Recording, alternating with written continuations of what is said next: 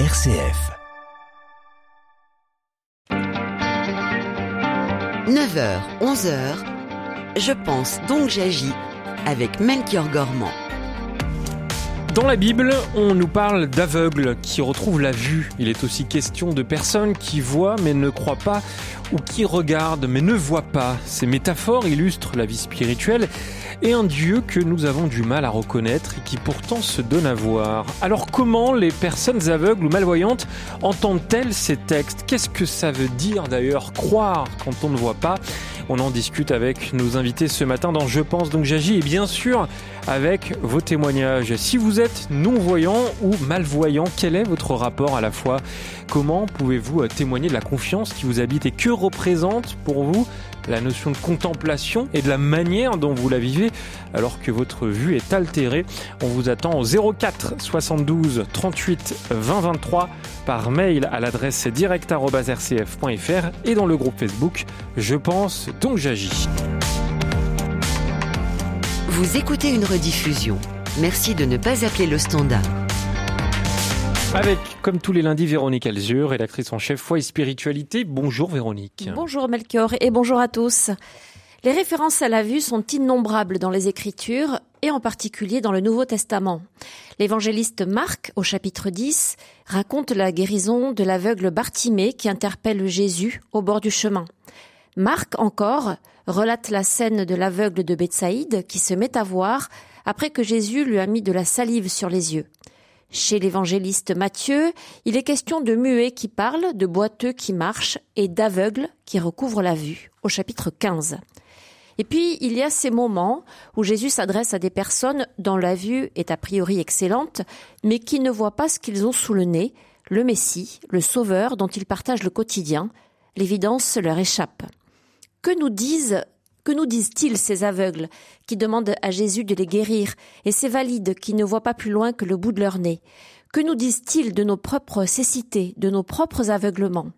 Dans cette émission, nous allons donner la parole à des croyants qui ne voient pas, aveugles ou malvoyants.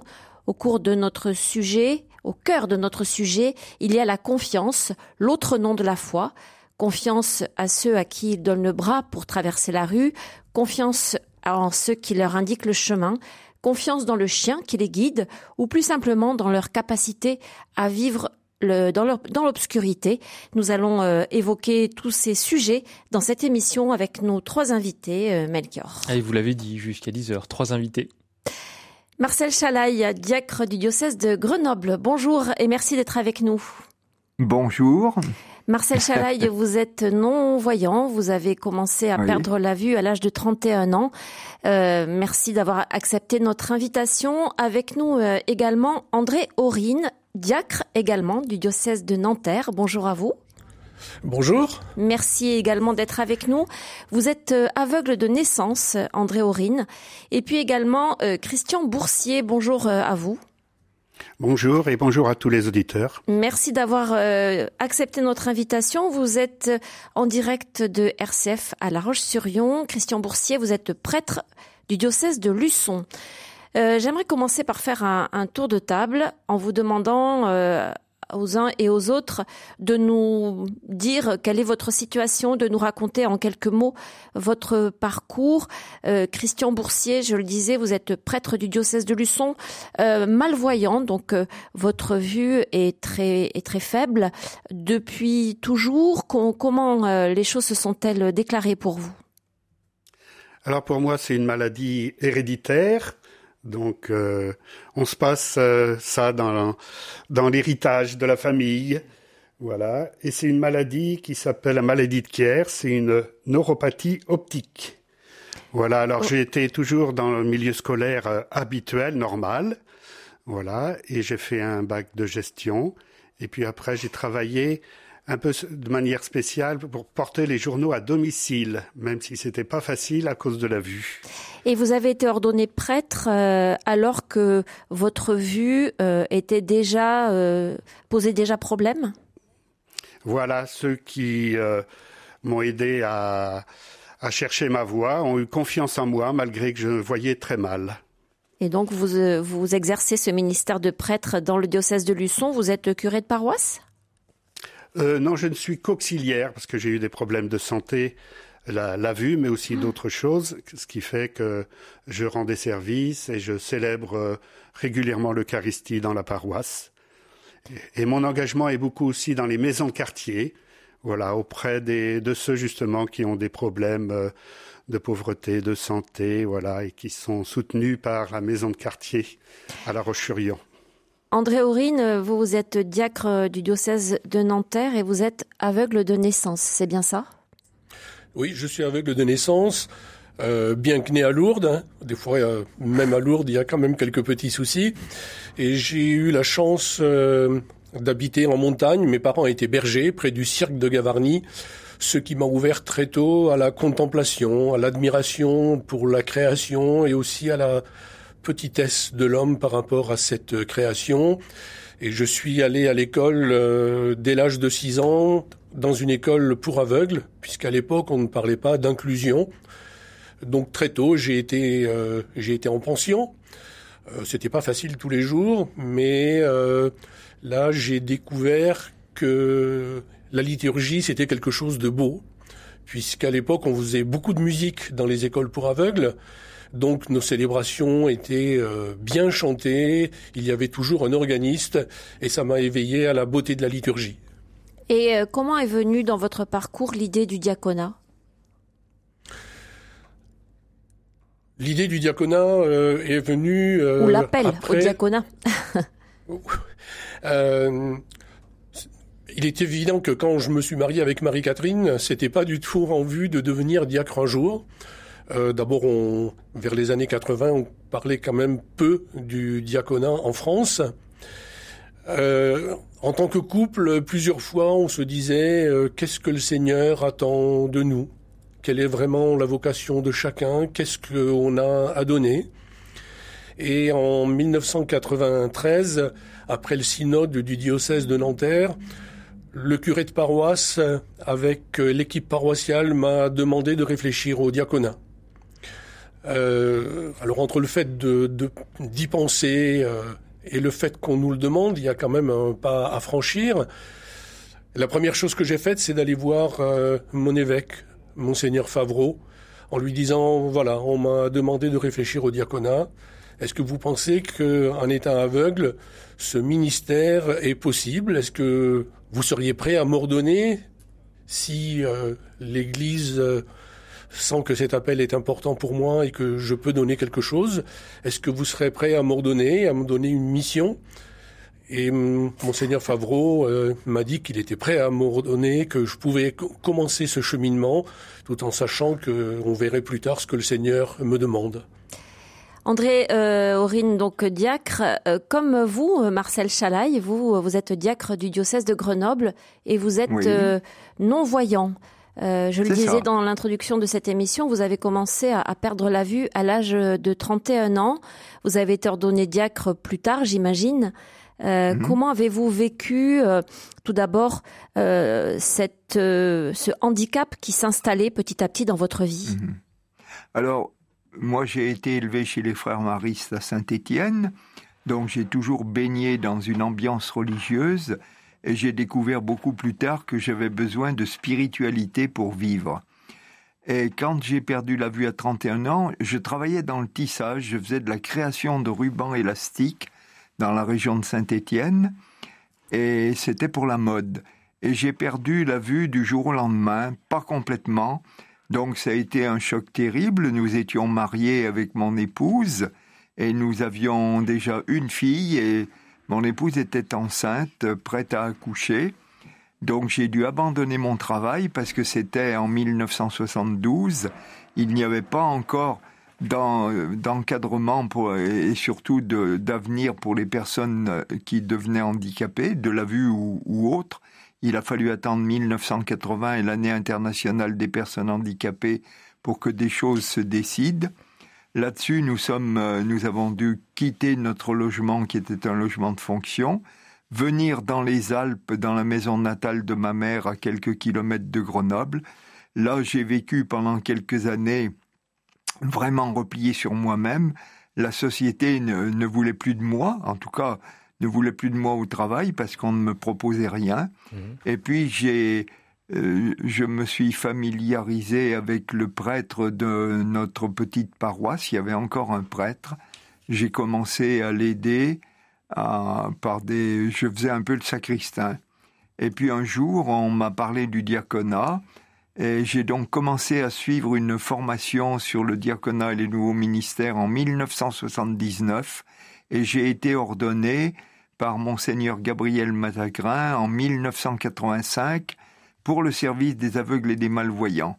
Il faut dire que monseigneur Matagrin avait un, un, accompagnement pour les aveugles parce que son papa était aveugle et il avait appris l'écriture braille pour communiquer avec son père. Hmm. Et sur la tombe de son père, il avait fait marquer comme s'il voyait l'invisible. Alors, il faut préciser également, euh, Marcel Chalaï, que vous êtes très investi dans ce qui s'appelle les amitiés Pouget. Oui. Euh, donc euh, une association qui est plus particulièrement au service ou qui regroupe des, religieux, des prêtres, des diacres, malvoyants ou non-voyants, c'est ça hein? Voilà. Eh ben, Christian Boursier est notre aumônier. Et André Aurine est le vice-président et moi j'en suis le président. Voilà, tout ce qui vous lie tous les trois. Nous nous connaissons très bien tous les trois. Nous sommes euh, des amis et nous communiquons beaucoup ensemble. Voilà. Voilà pour ce premier tour de table. Alors vous l'avez entendu, vous avez la parole dans Je pense donc j'agis comme chaque matin. Si vous êtes non-voyant ou malvoyant, quel est votre rapport à la foi? Que représente aussi pour vous euh, la contemplation et la manière dont vous la vivez alors que votre vue est altérée? On vous attend au 04 72 38 20 23. 04 72 38 20 23. Je pense, donc j'agis. Avec Melchior Gormand et Véronique Alzieux, une émission de RCF en codiffusion avec Radio Notre-Dame. Et avec nos invités qui se connaissent donc euh, ce matin, Véronique. C'est ça, ce sont les amitiés Pouget qui les réunissent.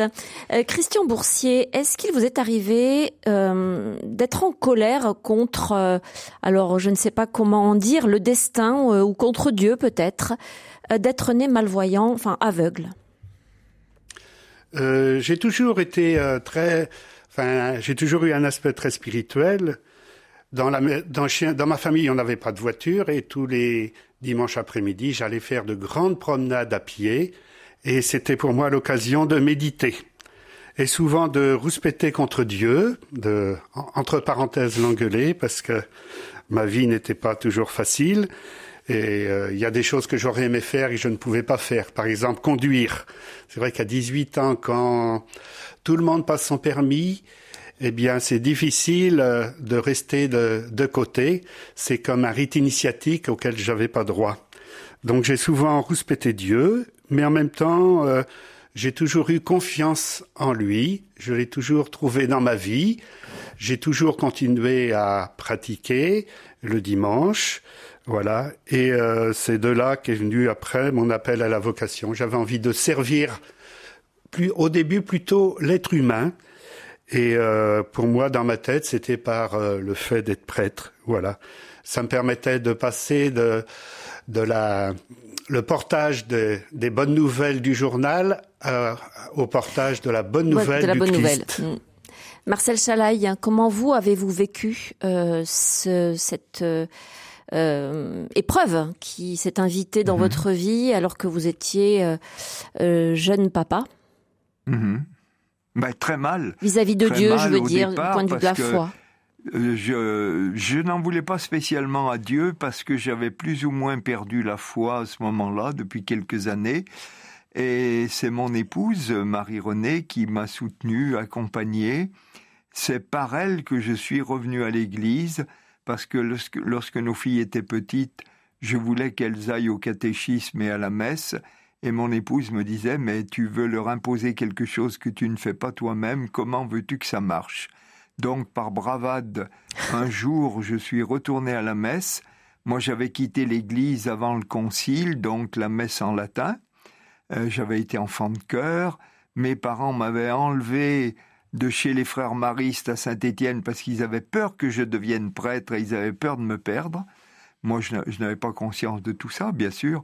Et quand j'ai entendu pour la première fois en français, il est Dieu né de Dieu, lumière né de la lumière, vrai Dieu né du vrai Dieu. Ah, j'ai trouvé que c'était extraordinaire. J'ai voulu retourner à la messe pour voir l'impression que j'avais eue si ça continuait. Et ça a et Ça continuait. Mm. Et vous, André mm. Aurine, est-ce que euh, euh, vous en avez voulu à Dieu Est-ce qu'il vous arrive parfois d'être en colère, de ne pas voir, d'être privé de ce sens euh, élémentaire? D'être en colère après Dieu, je ne crois pas. J'ai eu des périodes difficiles, en particulier ma jeunesse. Je garde pas du tout un bon souvenir des années entre 18 et 23 ou 24 ans. Pourquoi? Parce que quand on est aveugle, on est euh, un peu à côté des autres.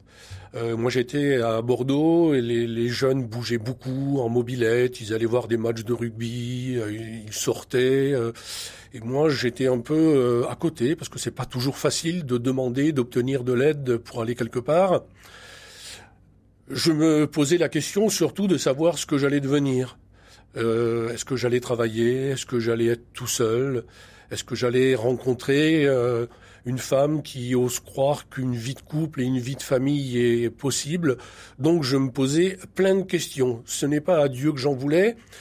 Euh, j'ai toujours cru que la cécité, c'était pas la faute de Dieu. Hein. C'est pas Dieu qui s'est assis à son bureau en disant ben il y en a certains qui marcheront pas, d'autres qui verront pas, euh, on va les mettre un peu à l'épreuve. Donc j'ai toujours cru que le Seigneur euh, marchait m'accompagnait chaque jour, était à mes côtés. Et euh, après ces années difficiles euh, de jeunesse, euh, j'ai eu la chance de rencontrer un prêtre dans le diocèse de Bordeaux qui m'a non pas dit, mais qui m'a fait comprendre que avec ma cécité, j'avais quelque chose à donner aux autres, qu'il ne fallait pas tout le temps que je reste replié sur moi-même, mais que j'avais quelque chose à donner aux autres avec ma cécité. Qu'est-ce que vous aviez à donner? Qu'est-ce que vous avez découvert que vous pouviez donner aux autres qui leur manque? Eh bien, je crois que j'ai euh, quelque chose à donner par le chant, parce que j'adore chanter. Euh, j'ai la chance de pas trop mal chanter, et je crois que par le chant, euh, on dit que chanter c'est prier deux fois, mais je crois vraiment que par mon chant, j'ouvre les personnes à la contemplation et à la présence de Dieu. Euh, j'ai encore chanté l'évangile avant-hier pour les ordinations diaconales et plusieurs personnes m'ont dit que c'est une manière différente d'appréhender le texte de la parole de Dieu et que ça, ça, ça les avait aidés. Donc euh, c'est cette chance-là. Euh, ce que j'ai à donner, c'est euh, d'abord de partager ma foi, parce que vraiment, je, je, je crois que le Seigneur est à mes côtés, qu'il est là à nos côtés. Euh, pourquoi euh, la cécité bah, Si on se pose la question de savoir pourquoi, on n'aura jamais de réponse, puisque c'est quand mm. même mystérieux, hein, la souffrance, le handicap. Mais par contre, je crois vraiment très fort que pourquoi? Pour que le Seigneur, avec ce que je suis, m'aide à annoncer, à témoigner de lui chaque jour dans, dans le mm. monde. Merci pour ce beau témoignage. On va accueillir Catherine, c'est la première auditrice ce matin au 04 72 38 20 23. Bonjour Catherine. Bonjour. Alors, euh, je j'habite Paris. Je suis non-voyante. Depuis, j'ai une rétinite pigmentaire, donc c'était une maladie évolutive. Je peux dire que le Seigneur conduit ma vie depuis de nombreuses années, parce que déjà, quand je suis dans la rue, avec tous les gens qui viennent à mon secours, j'ai vraiment mes, un des, je, pourrais dire mes anges gardiens, déjà d'une part. D'autre part, je prie beaucoup. Je vais à la messe assez régulièrement parce que j'en ai besoin. Je lis les psaumes, l'office du temps présent en braille, que ce soit le, le matin ou le soir pour les laudes ou pour les vêpres. Je, ça m'aide beaucoup parce que j'ai vécu beaucoup avec ma maman, je m'en suis beaucoup occupée. Maintenant, elle est en EHPAD, donc euh, voilà. Et je maintenant au milieu de mes amis, dans ma vie quotidienne, au milieu des gens croyants ou non croyants d'ailleurs, je suis une personne de, qui est un être de relation. J'aime beaucoup les, connaître des gens de tout, mais pas forcément que des gens catholiques, hein, des gens aussi bien croyants que hmm. non croyants, même d'autres religions. Oui. Et vraiment, je, c'est dur de résumer, hein, mais je pense que vraiment, Jésus conduit ma vie. Merci beaucoup Catherine pour euh, votre témoignage ce matin dans, Je pense donc j'agis. Marcel Chalaï, comment vous, vous, le recevez ce témoignage? Ah ben, c'est-à-dire c'est un témoignage que j'ai entendu plusieurs fois. Moi je suis ordonné depuis 1985, j'accompagne des personnes qui perdent la vue dans le diocèse de Grenoble-Vienne et c'est vrai que encore euh, avant-hier, j'ai eu au téléphone une dame qui est dans le Trièves, donc une région de Grenoble, et qui est en train de perdre, elle a 71 ans, cette dame, elle perd complètement la vue. Une autre dame, il y a quelques mois, a pris contact avec, euh, euh, avec mon épouse et moi pour dire son angoisse de perdre la vue et de, d'essayer de comprendre ce qui lui arrivait. Donc ce, témoignage de Catherine, euh, je le trouve très fort et mais c'est quelque chose que j'ai l'habitude d'entendre régulièrement et j'essaye d'accompagner les gens qui sont en train de perdre la vue et de leur dire que évidemment la perdre la vue c'est une étape mais on peut vivre sans voir on peut croire sans voir euh, mais ça demande c'est vrai c'est une c'est une attention de de tous les instants et en même temps d'avoir une grande confiance. Alors justement, vous dites on peut croire sans voir. Euh, Qu'est-ce que vous voulez dire par là euh, Parce que vous, voir quoi au fond? Qu'est-ce qui fait que ben, le fait de voir pourrait rendre plus facile la foi? Ah, je sais pas, mais vous savez, nous, les André pourra dire la même chose et peut-être Christian aussi. Euh, nous, dans notre langage d'aveugle, souvent on me demande, quand on me rencontre pour la première fois, on me dit, est-ce qu'il faut bannir le mot voir et tout ce qui touche, tout ce qui touche à la vision pour parler avec vous? Je dis non, non, pour nous, euh, on parle tous les jours. J'ai des amis aveugles de naissance qui regardent la télévision. Bon, ils l'écoutent, bien sûr, mais voilà, y a, les mots sont piégés les mots sont piégés, il faut pas leur donner tout le temps le sens littéral qu'ils ont. Voilà. Christian Boursier, qu'est-ce que vous pourriez ajouter? Euh, on, peut, on peut vivre sans voir, on peut croire sans voir. Euh, vous qui êtes malvoyant, qu'est-ce que vous pouvez dire à ce sujet? Je crois qu'il y a une qualité qu'on développe euh, assez vite quand on est personne handicapée, plus largement que, que la vue, c'est que on découvre l'humilité et le besoin d'être aidé et soutenu par les autres. Voilà, qu'on n'est pas forcément toujours indépendant, mais qu'on a besoin du soutien des autres. Et ça, ça nous ouvre aussi à une grande attention par rapport aux autres. Cette humilité qu'on est obligé d'avoir dans la vie, eh bien, nous, ouvre, nous oblige à nous ouvrir aux autres. Et je crois que c'est quelque chose que Jésus a vécu aussi, euh, fortement, voilà. Et nous, ça nous permet de comprendre cette attitude de Jésus, toujours ouvert euh, aux autres, pas forcément de sa même religion même. Voilà, maison de quartier, euh, ça me permet de. Beaucoup de gens viennent me voir pour discuter parce qu'ils savent que avec mon handicap, eh bien, ça m'oblige justement à être humble et écoutant. Et donc les gens viennent souvent me confier des choses. Est-ce que la cécité, Christian Boursier, oblige à plus de confiance? Conduit à eh plus de confiance? Ah bah oui, c'est sûr. Je le vois avec ma canne blanche. Euh, quand je me promène dans la ville de La Roche où il y a beaucoup de travaux, eh bien, euh, dès qu'il y a un trou, dès qu'il y a que la route est barrée, je suis heureux de trouver euh, les ouvriers qui, d'une manière vraiment amicale, me conduisent, me prennent la main, si on peut dire, pour me faire passer les obstacles. Eh bien, c'est de manière concrète une, une manière euh, de, symbolique, mm. symbolique aussi de la confiance qu'on doit avoir dans les autres. On peut pas vivre tout seul, mais c'est les autres qui nous aident. Mm. Et euh, je découvre ça dans beaucoup de personnes qui ont bien mené leur vie, euh, qui ont fait une carrière, qui ont su conduire leur vie, conduire leur vie, qui au bout d'un moment, quand vient euh, un certain âge, eh bien, euh, ne sont pas habitués justement à faire confiance aux autres pour leur vie, et euh, c'est très dur pour eux aussi. André euh, Aurine, qu'est-ce que vous pouvez ajouter sur cette question de confiance? La, foi et la confiance, euh, c'est la même chose. Alors d'abord, pour faire un petit retour en arrière, euh, je dirais que c'est pas parce qu'on est aveugle ou qu'on y voit mal que c'est plus facile de croire. Euh, parce qu'autrement, j'ai envie de souhaiter que tout le monde soit aveugle, comme ça, ça sera plus facile d'avoir la foi pour tout le monde. Il faut faire attention euh, à la manière dont on formule les choses quand même. Hein. Voilà. C'est pas une chance. Hein. Faut... Non, c'est pas une chance, c'est même euh, parfois une souffrance. Hein. Euh, moi, j'aime beaucoup la vie, j'aime euh, beaucoup le monde. Euh, je crois vraiment que le Seigneur est avec moi, mais c'est aussi une souffrance hein, de ne pas voir.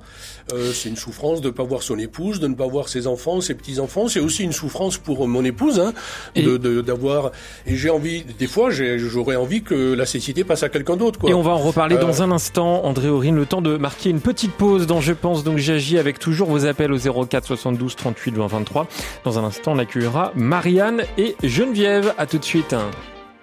RCF, vous écoutez une rediffusion. Je pense, donc j'agis. Avec Melchior Gormand et Véronique Alzieux une émission de RCF en codiffusion avec Radio Notre-Dame. Et avec nos trois invités dans cette première partie, Christian Boursier, je rappelle que vous êtes prêtre du diocèse de Luçon et vous êtes malvoyant, Marcel Chalaï, diacre du diocèse de Grenoble et non-voyant, et puis euh, André Aurine, diacre du diocèse de Nanterre, et vous êtes aveugle de naissance. André, je vous ai coupé la parole, on n'avait pas trop le choix juste avant la, la petite pause. Euh, on parlait de la confiance il y a quelques instants. Je, je, crois vraiment que pour nous, il est impossible de vivre sans faire confiance. Euh, on le vit dans notre quotidien. Je dis pas qu'il faut accepter son handicap, parce que dans accepter, il y a un peu quelque chose de, de résignant. Voilà, je finis par accepter ce qui m'est imposé. Mais je crois qu'il nous faut consentir à vivre avec notre handicap, euh, il est évident que pour moi, je, je n'aurais pas pu être ordonné diacre si je ne faisais pas confiance. Euh, pour vivre notre ministère, on, ne peut pas le vivre tout seul. Je prendrai un exemple. Euh, quand je célèbre un baptême, je ne peux pas célébrer tout seul. J'ai besoin de quelqu'un pour toutes les tâches matérielles. D'abord, par exemple, pour euh, veiller à ce que la lumière soit allumée, parce qu'autrement, si on est dans une église complètement sombre, ça sera un baptême triste. Euh, pour veiller à signer les registres au bon endroit, pour qu'il n'y ait pas d'erreur, pour faire attention avec les bougies, parce que ça peut devenir dangereux. Euh, voilà, pour toutes les choses matérielles, pour vivre notre ministère, nous, on a besoin de faire confiance. De faire confiance, ça n'enlève pas la fatigue, parce que vraiment, je crois que pour nous, c'est quand même, tout est quand même fatigant. Euh, il faut se concentrer tout le temps, il faut faire attention. Euh, je l'ai pas dit en parlant de l'école, mais moi je suis un brailliste. Hein. Je travaille beaucoup en braille. Quand je vais dans une paroisse célébrer un baptême, je n'ai pas intérêt à me tromper de, de rituel ou de livre parce que je sais bien que dans la paroisse où je vais, euh, je ne vais pas trouver de rituel en mhm. braille. Donc il faut faire sans cesse très très attention, il faut rester tout le temps concentré. C'est vrai que c'est fatigant, mais pour le Seigneur, ça en vaut la peine. Christian Boursier, comment faites-vous vous, pour, euh, pour célébrer? Quels sont les supports dont vous vous servez? Alors moi j'ai un support euh, très simple. Tout d'abord, euh, j'utilise un, un, dictaphone pour célébrer. Donc j'enregistre avant grâce à mon téléagrandisseur, j'enregistre ce que j'ai à dire. Voilà, les textes. Un certain nombre de choses du rituel, je les ai déjà enregistrées sur mon ordinateur. J'ai juste à les passer sur mon petit dictaphone. Voilà. Après, je vérifie si tout est bien dans l'ordre. Et après, je peux célébrer euh, comme n'importe qui. Personne ne se rend compte que je suis malvoyant. D'ailleurs, euh, euh, quand je suis arrivé dans la nouvelle paroisse où je suis à La Roche-sur-Yon, quand les gens voyaient célébrer, ils ont dit non, Christian Boursier dit des bêtises, il est pas malvoyant parce qu'il regarde le livre et il, il, lit ce qu'il y a sur le livre, donc euh, il, nous, il, nous, il nous trompe. Alors j'étais obligé d'expliquer comment je faisais à partir de ce petit dictaphone. Voilà, j'écoute euh, ce que j'ai enregistré et je le redis. Mais c'est vrai que pour me concentrer, je regarde le livre. Alors les gens ont l'impression que, je vois très bien. Bonjour Marianne. Bonjour Melchior. Bonjour, on vous écoute, allez-y. Bonjour à tous vos intervenants, dont à Monsieur Marcel Chalaï, que je connais, mais que je ne l'ai jamais vu. Il m'envoie régulièrement la lettre d'un ami. Et c'est un homme vraiment euh, formidable. Alors je me dis que moi aussi, j'ai des gros ennuis oculaires. Je ne peux plus lire, je ne peux plus écrire. Regarder la télé, c'est jeter un petit coup d'œil de temps en temps, c'est tout. Et quand euh, mon ophtalmo m'a annoncé tout ça, que tout ce qui est activité visuelle, il fallait plus que je fasse ça.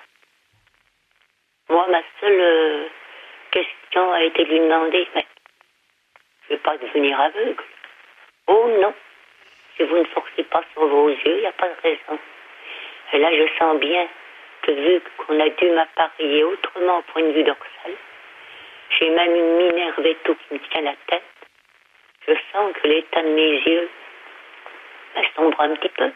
Hmm. Je me dis après tout, je peux me lever tous les matins, voir la beauté de la création. Je n'ai pas lieu de dire quoi que ce soit, parce qu'il y qui ne savent même pas, donc le monsieur, là, le qui ne voient même pas ce que c'est la couleur du soleil, d'une fleur. Je me dis, t'es pas dans ce cas-là, alors tu continues d'avancer et ta foi te mènera où ça devra aller. Eh bien, merci beaucoup, Marianne, pour, pour votre témoignage. Très beau témoignage euh, ce matin dans, dans Je pense donc j'agis. On parlera de la contemplation dans un instant, Véronique Alzieux, puisque Marianne en a, en a parlé un petit peu. Marcel Chalaï, c'était un hommage aussi pour vous. non, j'ai pas besoin d'hommage. Vous savez, moi, ce que je vis depuis que j'ai perdu la vue, c'est grâce aussi à mon épouse que j'ai pu progresser et que je peux accomplir euh, les choses chaque jour. Mais André a raison, on fatigue très vite. Je viens d'avoir 82 ans, ne, j'ai arrêté de célébrer des mariages, des baptêmes et des funérailles parce que quand j'ai terminé, euh, on peut pas le faire tout seul, André a raison, mais quand euh, j'ai terminé une célébration, mais c'est pire que si j'avais fait un trail ou euh, un marathon. Je suis épuisé. Il me faut des fois deux jours pour récupérer. C'est, vraiment, on est obligé de se mobiliser en permanence pour être attentif à ce que nous vivons, à ce que vivent les autres autour de nous. Et c'est vrai que c'est une dépense d'énergie extraordinaire. Marcel Chalaï, parmi les, les textes d'évangile, euh, j'ai fait référence à quelques-uns d'entre eux dans l'introduction de cette émission, Oui. les textes d'évangile dans lesquels il, il est question de cécité, euh, d'aveugle. Mhm. Est-ce qu'il y en a euh, un qui vous touche particulièrement, que, que vous, dans lequel vous vous reconnaissez ou qui vous heurte? Alors, dans, il y a, beaucoup de textes. Hein. Euh, Il y a bien sûr Bartimée, vous l'avez cité. Il y a aussi l'aveugle-né dans Saint Jean. Euh, on a une amie euh, qui a écrit un très beau texte qui s'appelle En chemin avec l'aveugle-né. Euh, elle est à Poitiers. Voilà que j'oublie son nom tout d'un coup. Mais oui, il y a un texte, moi, qui me touche particulièrement et que j'aime beaucoup. Ce sont les deux aveugles qui suivent Jésus jusqu'à la maison et qui lui dit Seigneur, prends pitié de nous. C'est dans Matthieu. Hein. Euh, la référence Matthieu. ex- l'évangile, la référence exacte, je vais vous la donner. Voilà, je branche mon petit appareil pour ma note. Alors, Com- comment s'appelle cet chapitre appareil? 9, Oui. euh, chapitre 9, 27, 31. La guérison de deux aveugles. Et ils disent à Jésus, Jésus leur dit, pensez-vous que je puisse faire ça? Et ils répondent oui. Et il y a un texte qui me heurte beaucoup. C'est dans Luc. Un aveugle peut-il guider un autre aveugle? Ils vont tomber tous les deux dans un trou. C'est pas vrai. Parce Ah. que André, qui est avec nous, un jour, il m'a guidé euh, chez les religieuses à Montmartre et on n'est pas tombé dans un trou. Il m'a ramené jusqu'à ma chambre dans un, avec un, un- Vous êtes un bon guide. Un parcours très compliqué. Donc, ce- c'est pas Jésus qui a dit ça. C'est, je sais pas, c'est les apôtres qui ont inventé ça, mais Jésus a pas pu dire une chose pareille. Quand j'arriverai en haut, j'aurai une grosse discussion à ce sujet. Allez, on va écouter un peu de musique dans Je pense donc j'agis. On accueillera dans un instant Geneviève et euh, Sandra au 04 72 38 20 23. Vous pouvez également nous laisser vos mails à l'adresse direct@rcf.fr ou nous rejoindre dans le groupe Facebook Je pense donc j'agis. Mais tout de suite, c'est une chanson de Calogero que je vous propose d'écouter. Écoutez bien les paroles d'ailleurs. Je vous ai vu en Angleterre votre nom souvent volé vers moi. Dans mes 15 août en bord de mer et mes 15 ans dans la lumière sur les écrans blancs des cinémas. Je vous salue où que vous soyez dans les avenues ou dans les avées, dans ces voix qui lancent des arias. Sur un balcon ou dans le ciel, et cette chanson, c'est mon échelle pour venir vous avouer cette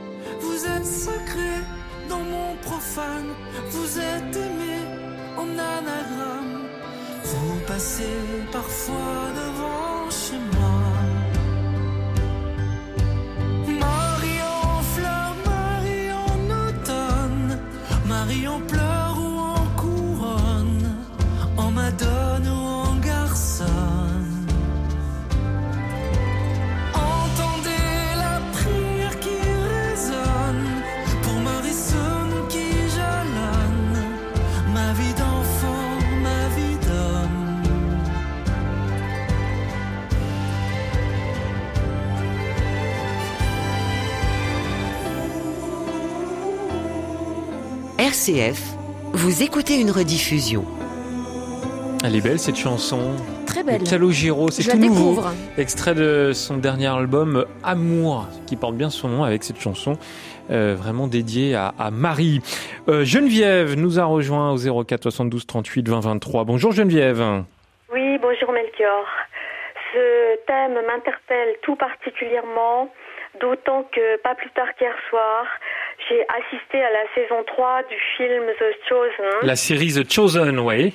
C'était, enfin pour moi, ça m'a totalement bouleversée, retournée, et notamment euh, le dialogue entre Jésus et Jacques le mineur. Alors je repars maintenant du thème. Euh, euh, J'avais été amenée, dans, quand j'étais jeune, à, à accompagner des guides aveugles dans le scoutisme pendant quelques années, et c'était déjà une expérience qui m'avait fortement euh, marquée.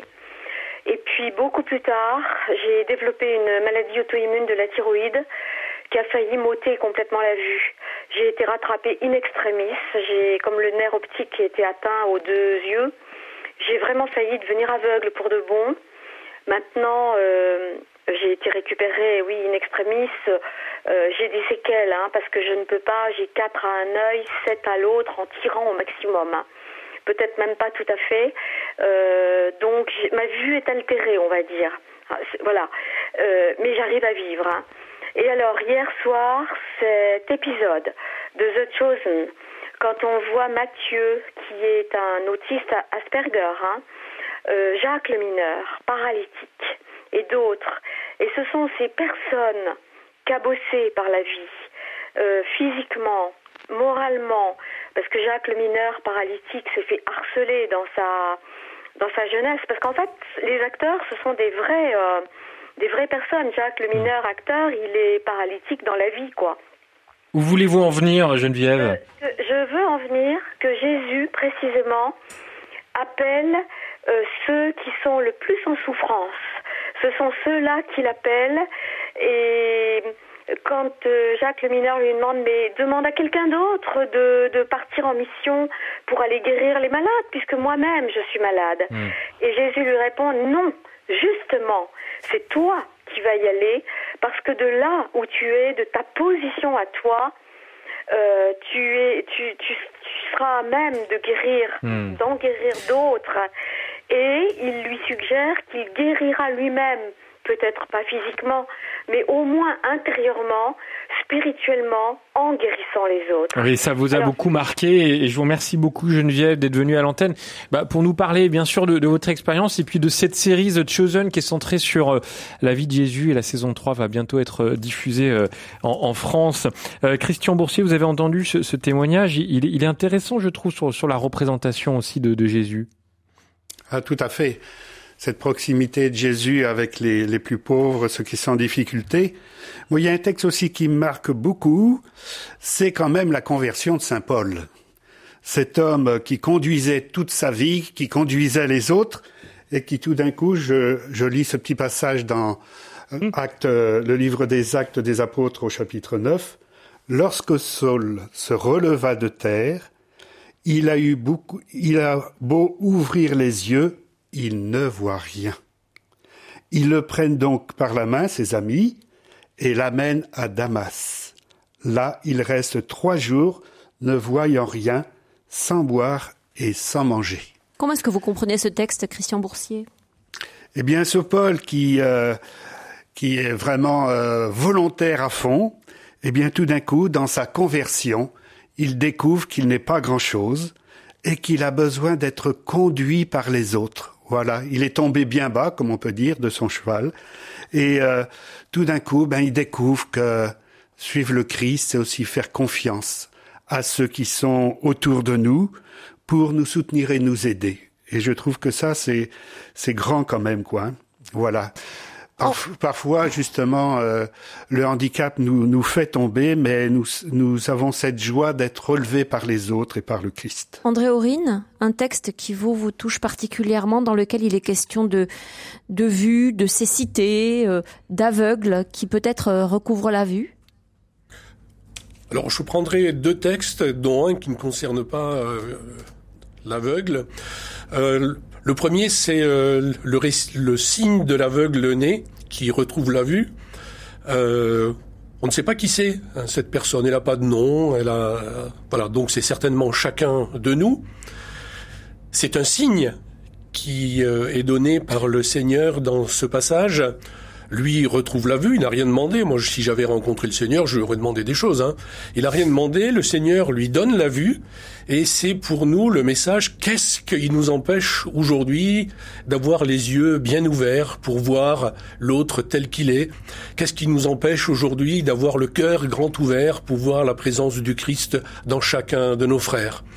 Voilà, qu'est-ce qui nous empêche de croire toujours à cette lumière euh, Nous, on voit pas la lumière, mais on sait qu'elle existe, et on sait que le monde ne peut pas faire sans la lumière du jour. Et moi, avec ma foi, je crois que le monde ne peut pas être fait sans la lumière du Christ. Un deuxième texte qui concerne pas une personne aveugle, c'est euh, le récit de Thomas. Hein alors euh, moi, je, on doit beaucoup à Thomas, nous, parce qu'il il réhabilite le toucher. Aujourd'hui, le toucher, c'est c'est pas forcément bien bien vu quoi ça a quelque mhm. chose de d'intrusif de suspect de d'une proximité mal mal vécue alors que d'abord le Seigneur a touché hein. quand il a lavé les pieds de ses disciples il les a vraiment touchés comme pour nous dire qu'il voulait un corps à corps avec nous j'ai envie de dire et alors Thomas Thomas, lui, dit bah, si si si euh, je ne mets pas euh, mes mains dans ses côtés, si je ne touche pas la marque de ses clous, non, je je ne croirai pas. Et que fait Jésus? Il laisse toucher Thomas. Thomas, il le laisse toucher dans sa partie la plus brisée. Il aurait pu dire mais non, tu sais bien, te rappelle-toi tout ce que je vous ai raconté il y a quelque temps. Non, il l'a laissé toucher ses, ses plaies. Pourquoi? Eh bien parce que le Seigneur ne veut pas que l'on reste sur des doutes, il veut que notre foi soit fondée sur des certitudes, ce qui n'empêche pas d'avoir des périodes de doute, mais il veut que notre foi soit fondée sur des certitudes. Mais il commente le geste de Thomas. Tu crois parce que tu as vu? Bienheureux ceux qui croient sans avoir vu. Bah, lui, il a eu la chance euh, de voir le Seigneur, euh, ce qui n'est pas notre cas. On peut pas toucher, on peut pas euh, parler directement avec le Seigneur. Mais moi, je crois qu'on voit le Seigneur des dizaines de fois dans notre journée. Euh, il faut sans cesse nous convertir pour accepter de voir que le Seigneur, il est présent dans chacun d'entre nous, y compris dans les personnes qui nous portent sur le système, et qui nous qui nous agacent à longueur de journée, mais euh, d'avoir la, volonté et la foi de se dire que le Seigneur est aussi présent dans cette personne. Eh ben, c'est un travail de chaque jour pour nous convertir. Marcel Chalaï, vous pensez qu'on ne voit bien qu'avec le cœur selon le, Ah. la phrase de Saint-Exupéry Mais oui, alors figurez-vous que nous avons eu un groupe d'aveugles euh, dans le diocèse de Grenoble qui s'appelait AVEC, accueillir, voir, écouter, communiquer. Et pendant des années, nous avons tourné de paroisse en paroisse et j'annonçais le groupe en disant euh, nous avons les yeux fermés mais le cœur ouvert. Alors mes amis me, aveugles me chambraient en disant gna gna gna, on, on ne voit bien qu'avec le cœur, le reste est, est invisible pour les yeux. Enfin, le- l'essentiel Mhm. est invisible pour les yeux.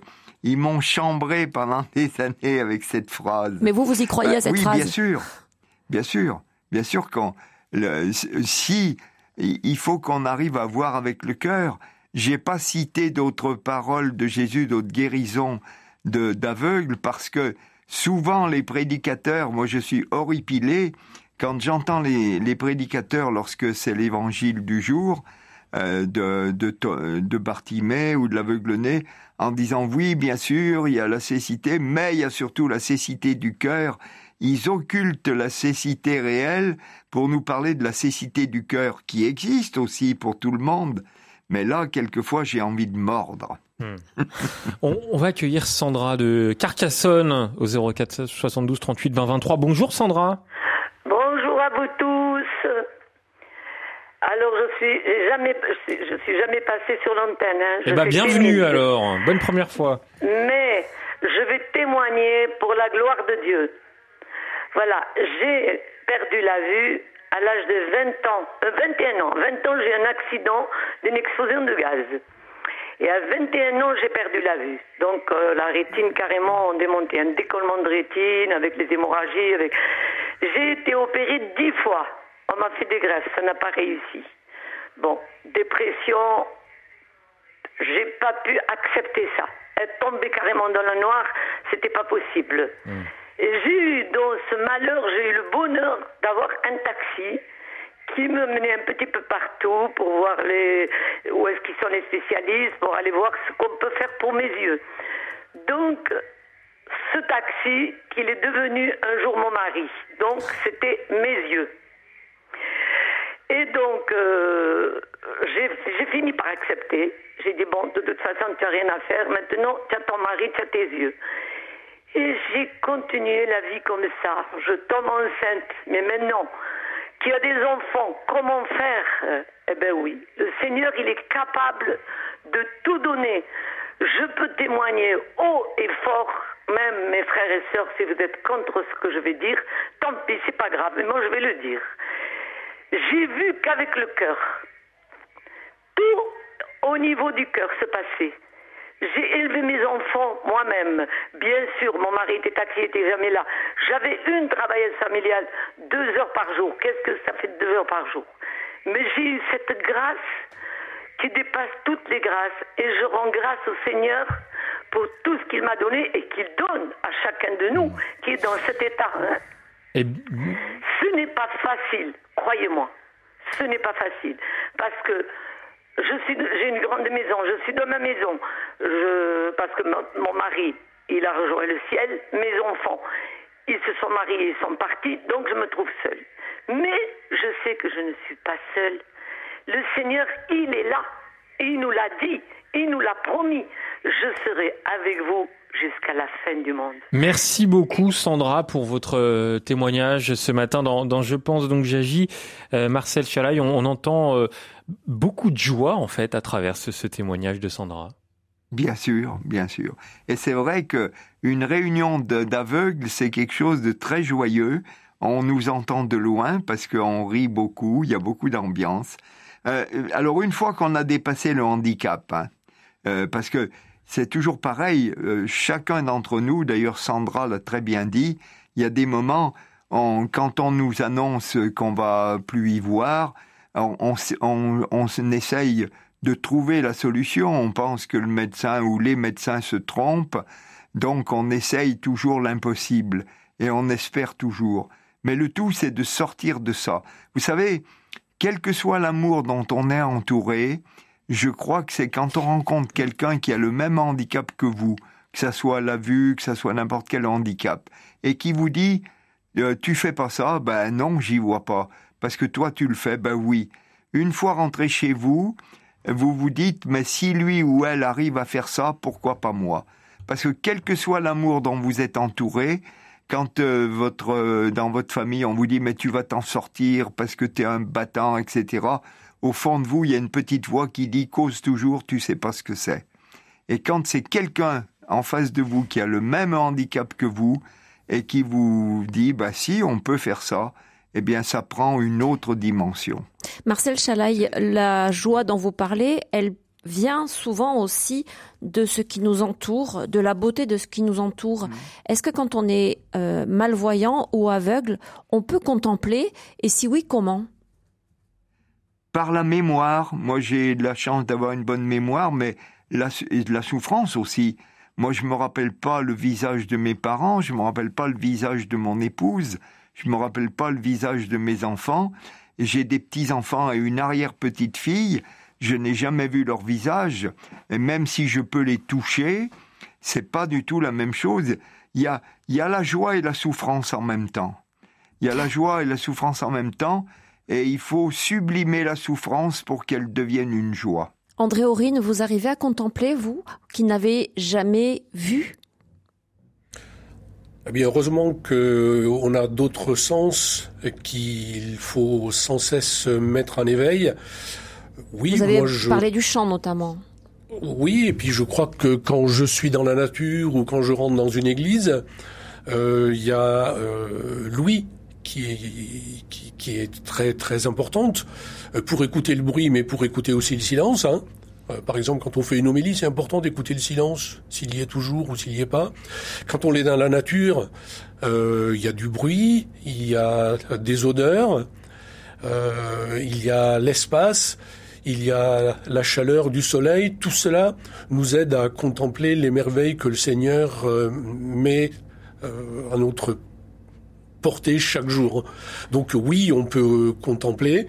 Euh, c'est vrai en même temps qu'il y a des choses qui nous manquent. Hein, de, de mm. Comme je l'ai déjà dit, de ne pas pouvoir regarder, euh, c'est une souffrance. Et je crois qu'il y a des choses qui sont faites pour être regardées. Euh, voilà, moi je, je, ne rentre pas dans, dans la peinture qui serait mise en relief, etc. Moi j'ai beaucoup de mal. Je sais qu'il y a des choses qui sont faites regarder. La preuve, si on a des yeux, c'est que c'est que c'est pour s'en servir et c'est qu'il y a des choses qu'il faut regarder. On va terminer avec vous, Christian Boursier, pour savoir comment vous, vous arrivez à, à vous réjouir de la beauté qui nous entoure, quelle que soit sa forme? Ben moi, j'aime beaucoup tout ce qui est la simplicité, et c'est quelque chose euh, que je médite beaucoup. Euh, simplement être assis dans ma chaise longue, comme hier soir, il faisait beau, il faisait doux, il y avait une odeur presque d'été, et euh, c'est des choses qui me réjouissent. Et je crois que moi, ça m'invite à, à, regarder les choses simplement, à pas chercher ce que je peux pas faire, mais à, à goûter ce, ce à quoi je peux avoir accès. Et pour moi, ça c'est essentiel. Et la présence de Dieu aussi dans, dans ces moments. Ah ben, ah ben la, à la présence de Dieu, moi la méditation c'est quelque chose d'essentiel. Merci beaucoup à tous les trois d'avoir accepté notre invitation et merci euh, aux nombreux auditeurs, auditrices en l'occurrence, qui ont appelé. Marcel Chalaï, vous êtes diacre du diocèse de Grenoble. André Aurine, diacre également, diocèse de Nanterre. Et puis Christian Boursier, vous êtes prêtre du diocèse de Luçon. Merci à nos confrères et consoeurs des studios de RCF à Grenoble et à La Roche-sur-Yon de vous avoir accueillis, accueillis. Et puis également, bien sûr, à nos confrères de RCF à Paris, à Montrouge, pour tout dire. Bonne journée à tous. Eh ben, et merci, Véronique surtout. Merci à vous, Melchior, et, puis bonne suite parce que vous continuez. Ah, ben je continue. On va parler des bibliothèques sonores, hein, évidemment. Lire quand on est malvoyant ou quand on est non-voyant, ça devient compliqué. Alors, comment faites-vous justement pour lire, et je mets ce mot entre guillemets, bien sûr, comment vous faites pour lire les textes bibliques, les textes religieux ou même des livres d'ailleurs? On vous attend au 04 72 38 20 23. À tout de suite.